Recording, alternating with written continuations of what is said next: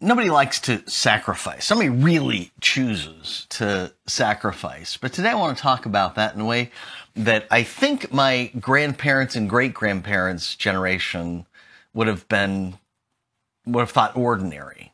And certainly uh, centuries ago, Christians would have thought ordinary, but today seems a little extraordinary. So, how can we go back to what they used to call ordinary? Heavenly Father, again, we thank you for your word that it is living and active, and we are going to trust you right now to be our teacher. Teach us, Lord. Through Christ we pray. Amen. I'm struck by the language that the Apostle Paul uses more than once when he writes. Philippians chapter 2, verse 17, for instance, Paul writes, I'm being poured out like a drink offering on the sacrifice and service of your faith. I am glad and rejoice with all of you. Now, the picture that Paul is uh, using there really goes to uh, pagan worship, where they would make offerings of, of, of libations to the um, to to the to the gods, you know, and it would be uh, poured out as a offering, a drink offering to those gods. The Apostle Paul says, "I am allowing myself to be. I choose to be poured out to God on the sacrifice and service for your faith. Here's my question What are you willing to sacrifice for? The Super Bowl was played recently, and it's a pretty good example of reminding us that people still do pour themselves out for things that they think really matter. But there are a lot of people that poured out themselves so that those football players could be in the Super Bowl. From the time those kids were young, playing football, to their parents sacrificing, to the going to the practices and making the payments, there's a lot of pouring out behind the scenes necessary before you ever get to the Super Bowl in the first place. It's not unusual for people today to pour themselves out for sports.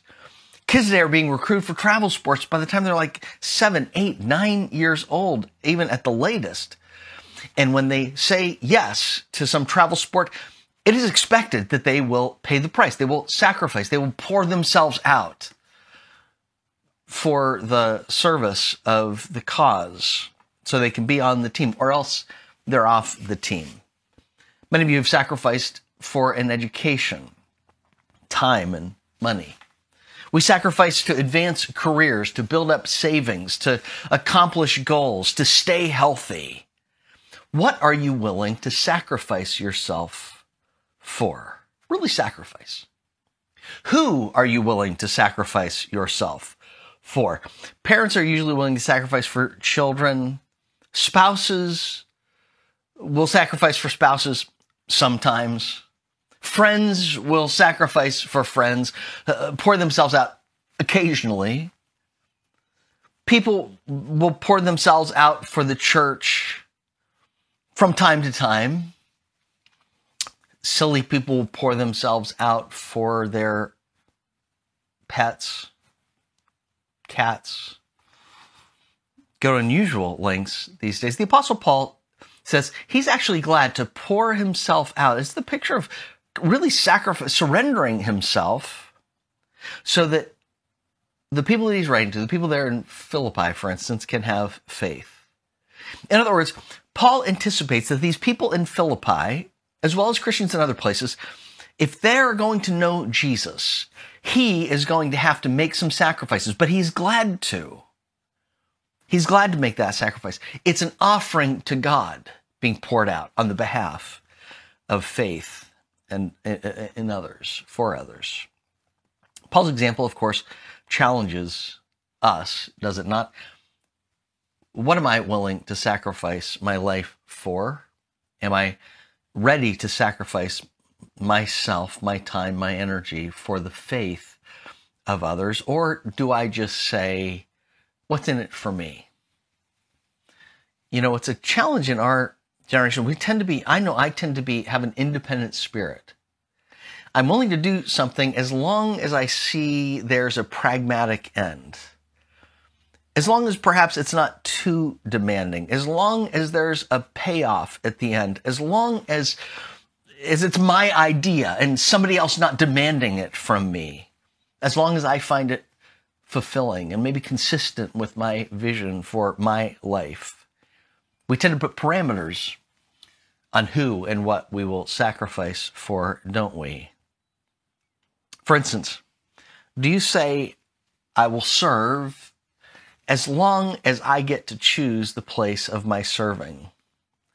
When I was in college, there were a lot of kids that I went to school with that were really captured by a calling into missions.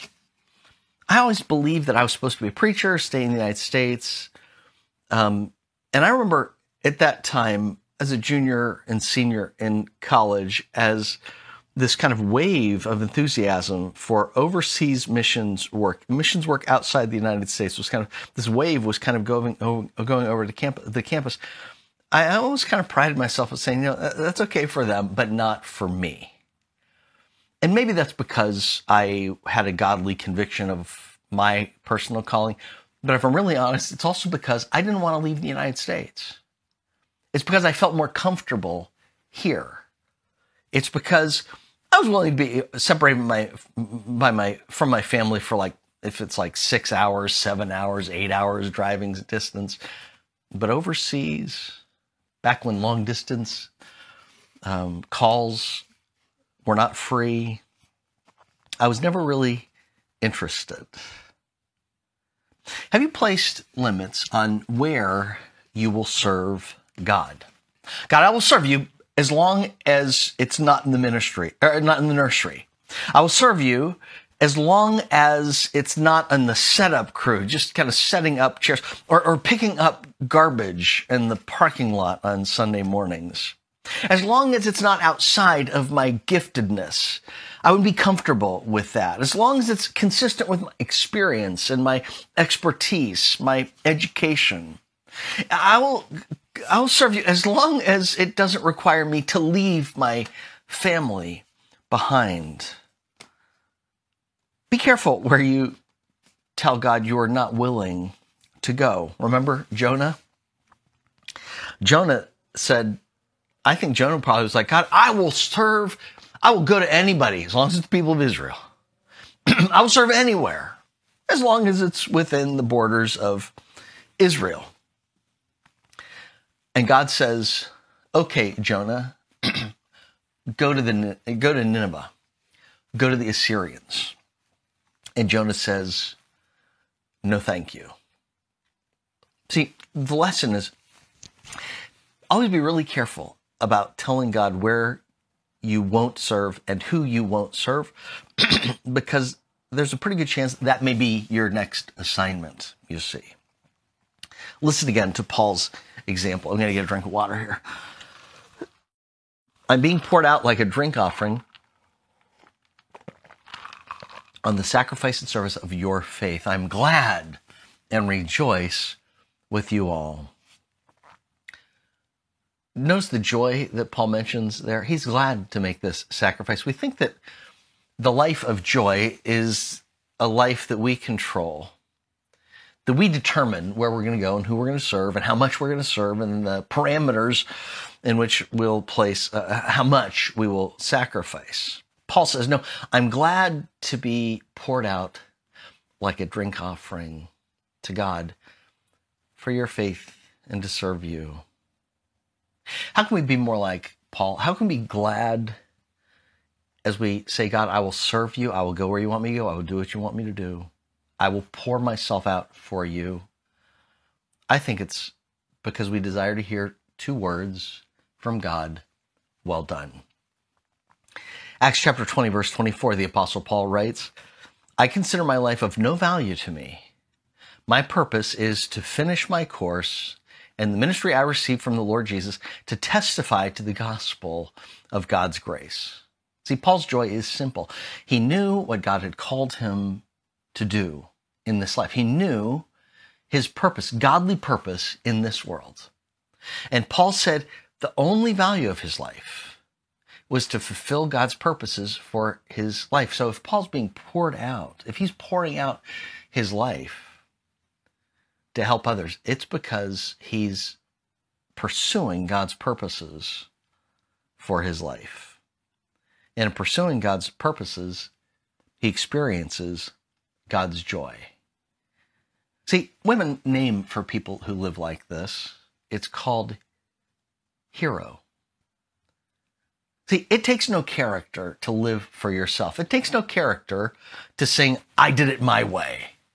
You know, it takes no character to say, nobody's going to tell me what to, nobody's going to take advantage of me. It takes no courage to only do what you want to do, to always live the way that you want to live, to always live by the philosophy of what's in it for me. It takes no courage to measure every decision by your personal benefit. To never sacrifice yourself for somebody else unless you see there's going to be some reward, some benefit, some credit for you. But who are heroes? Heroes are people who land on who jump on landmines so their buddies can live. Heroes are the people that run up the steps of the World Trade Towers while everybody else is running down. Those who run into danger to save other people's lives while their instincts and everybody else's instincts is to get to safety for themselves. We call people like Paul, who are willing to pour themselves out for others for a godly purpose, we call them heroes. What Paul is calling us to is a life that is heroic. What Paul is saying really is, in, by his own example, is you were made for more than just to seek yourself, to have your own comfort. You are made to be the kind of person who runs into danger, who throws himself on landmines so others might live. Heroes are moms who wear worn out shoes so they can afford to buy shoes for their children.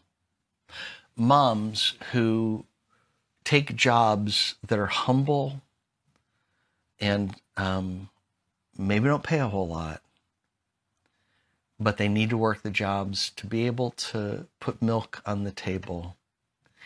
And yet their kids never find out. Heroes are dads who work overtime so there's money to put a couple of Christmas presents under the tree. And the children have no idea that their Christmas is more sparse than other kids. They think they think it's the best.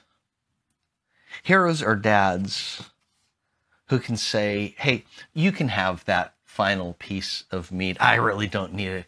Even though they are still hungry and they would enjoy it, but they would rather they would rather one of their children have it instead because he loves you. Heroes, a hero is the child, the adult child who cares for the aging parent, even though it means a change of lifestyle, sacrifice of time and energy and money and uncertainty about the future, except a certainty that you will probably watch that loved one pass in front of you. See what some people might call being a doormat, allowing yourself to be taken advantage of, other people, sacrificing your own dreams. The Apostle Paul says that's normal for followers of Jesus Christ. Philippians chapter 2, verse 1. Remember, Paul says, if you have any encouragement from Christ, any consolation of his love, any fellowship with the Spirit, any affection and mercy, if you've received anything from Christ, he says, then make my joy complete by thinking in the same way as Jesus, having the same love as Jesus, united in spirit, intent on one purpose. Do nothing out of selfish ambition or conceit. Do nothing out of a, what's in it for me. But in humility, consider others more important than yourselves. Everybody should look not only to his own interests, but rather to the interests of others. This is not metaphor. This is just not platitudes. Paul lived it. I'm being poured out, he says to these people in Philippians, joyfully for your faith. Everyone, verse 4, should look not only to his own interest, but also the interests of others. Adopt the same attitude as that of Christ Jesus, who, existing in the form of God, did not consider equality with God as something to be exploited, something to be grasped and held on to. Instead, he emptied himself by assuming the form of a servant. And Jesus was the hero. Are you ready to sacrifice like a hero? Are you ready to live like a hero while not thinking you're heroic in the process? Are you ready to serve in a way that may feel like you are pouring yourself out, even though other people won't notice, even though other people may not think it's significant, even though others won't remember?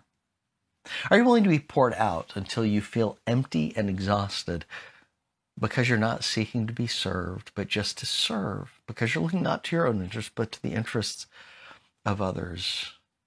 Or will you steer clear of work that seems too menial beneath your dignity? See, our world is hungry for churches that will serve like that.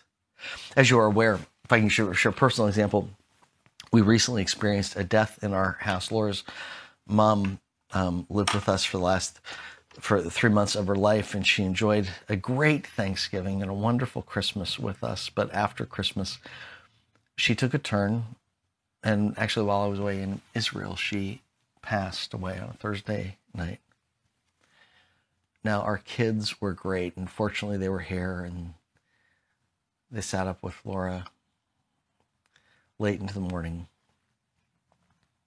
However, the, over the next month, as Laura made arrangements for the burial and the funeral, one of the things that impressed us is an observation we've made in previous years as well. Churches are doing less and less for people, less than they used to do. When I was a kid, if somebody passed away, the church would help. And it seemed like in almost every way possible. So often the answer you'd get is, uh, but but but so often when when um, when Laura was in the process of setting up the funeral and, and everything, the answer that we got was, um, you'll have to do that yourself. When I was a kid, for instance, if you're going to do a program for the service, you might just bring the um, the shells to the to the church office. The church office may actually have funeral shells themselves and you just give them the outline for the service and they'll just print 15, 50 programs. Not, not a big deal. They asked Laura, do you think you're going to have programs for the memorial service? Laura said, I'm not sure. That's probably a good idea. The answer was, well, you'll have to do that yourself. When I was a kid, there were um, there was a group of people that would always host a meal for families after services like that. They would host meals for other things when people in need. But after a funeral service, it is a time I mean people are emotional and it's just a can be such a rich time for family and friends to share a meal together and comfort each other and share stories. And I remember as a kid growing up, there was a group in the church, I think it was maybe the fellowship or the hospitality, I don't know what they were called, but the um, they would just take care of everything. They would take care of the tables. They would take care of the food. They would take care of the serving. They would take care of the tablecloths. They would take care of the cleanup. They would be there to serve. And they would do it so joyfully. And people would say, Man, I just don't know what I'd do without the church. Well, today, when you ask most churches, um, about a meal after a service, they'll say, You can have a room and we'll set up some tables, but you'll have to take care of the rest. Which is fine. I understand. You know why that is? It's because people are so busy and so many people are working these days that there just aren't people who have the time to serve. I got to thinking, is it any wonder people feel like they don't need the church anymore? In times when people have a need for help, when they really could say, Man, I don't know what we would do without the church. The church in modern day too often is just absent. And people finally say, Why do I need the church? They weren't helpful at all. My point here is not, I hate to sound negative, it's certainly not to complain. My point is to throw out the challenge. The Apostle Paul writes, I'm being poured out like a drink offering on the sacrifice and service of your faith. I am glad and rejoice with all of you. See, the first challenge is what's it look like for us individually to follow Jesus' example? Where is God calling you to be poured out and emptied? Where in your life are you being emptied for the service of other people, for the faith building of other people? Is there anything in your life that you're doing in your life this week that you can say, oh man, I'm being poured out? If God doesn't give me the strength, but it's for the purposes that God has called me to serve others so they can build in faith and grow closer to God. Where are you being poured out as an offering to God to serve others? Second, though, my goal is uh, my thought is this: if I were a business, if I were running a business, one of the questions that I would ask is, how can I become indispensable for the people that I'm trying to reach? You know, how do I do the kind of business that serves so well that people say, I can't imagine not having a computer in my life. I can't imagine not having a, a you know, a, a, a cell phone in my life. I can't imagine what would it look like? What do we need to do as a church so that people will say, I can't imagine not having the church in my life. See, we know that people need the Lord. We know that people need the church.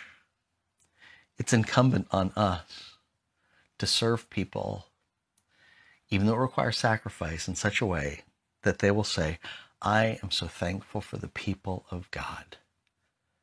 I can't imagine what I'd do without the body of Christ. I'm being poured out like a drink offering on the sacrifice and service of your faith. I'm glad and rejoice with all of you. Heavenly Father, we thank you for your challenge through the examples of the Apostle Paul, of the great people of the past that we respect, the example of Jesus Christ. I thank you that as I share this, I can think of my grandparents' generation. I can think of those people in the past that just lived like that because I don't know, they weren't better people, but they just were more ready to sacrifice themselves for others and found joy in that. Help us, Lord, to find the joy in what gives you joy and in the purposes for which you've called us. Through Christ we pray. Amen. Thanks for joining. Next time, I'm going to do part two of this. I'm sure you're looking forward to it. We'll see you then.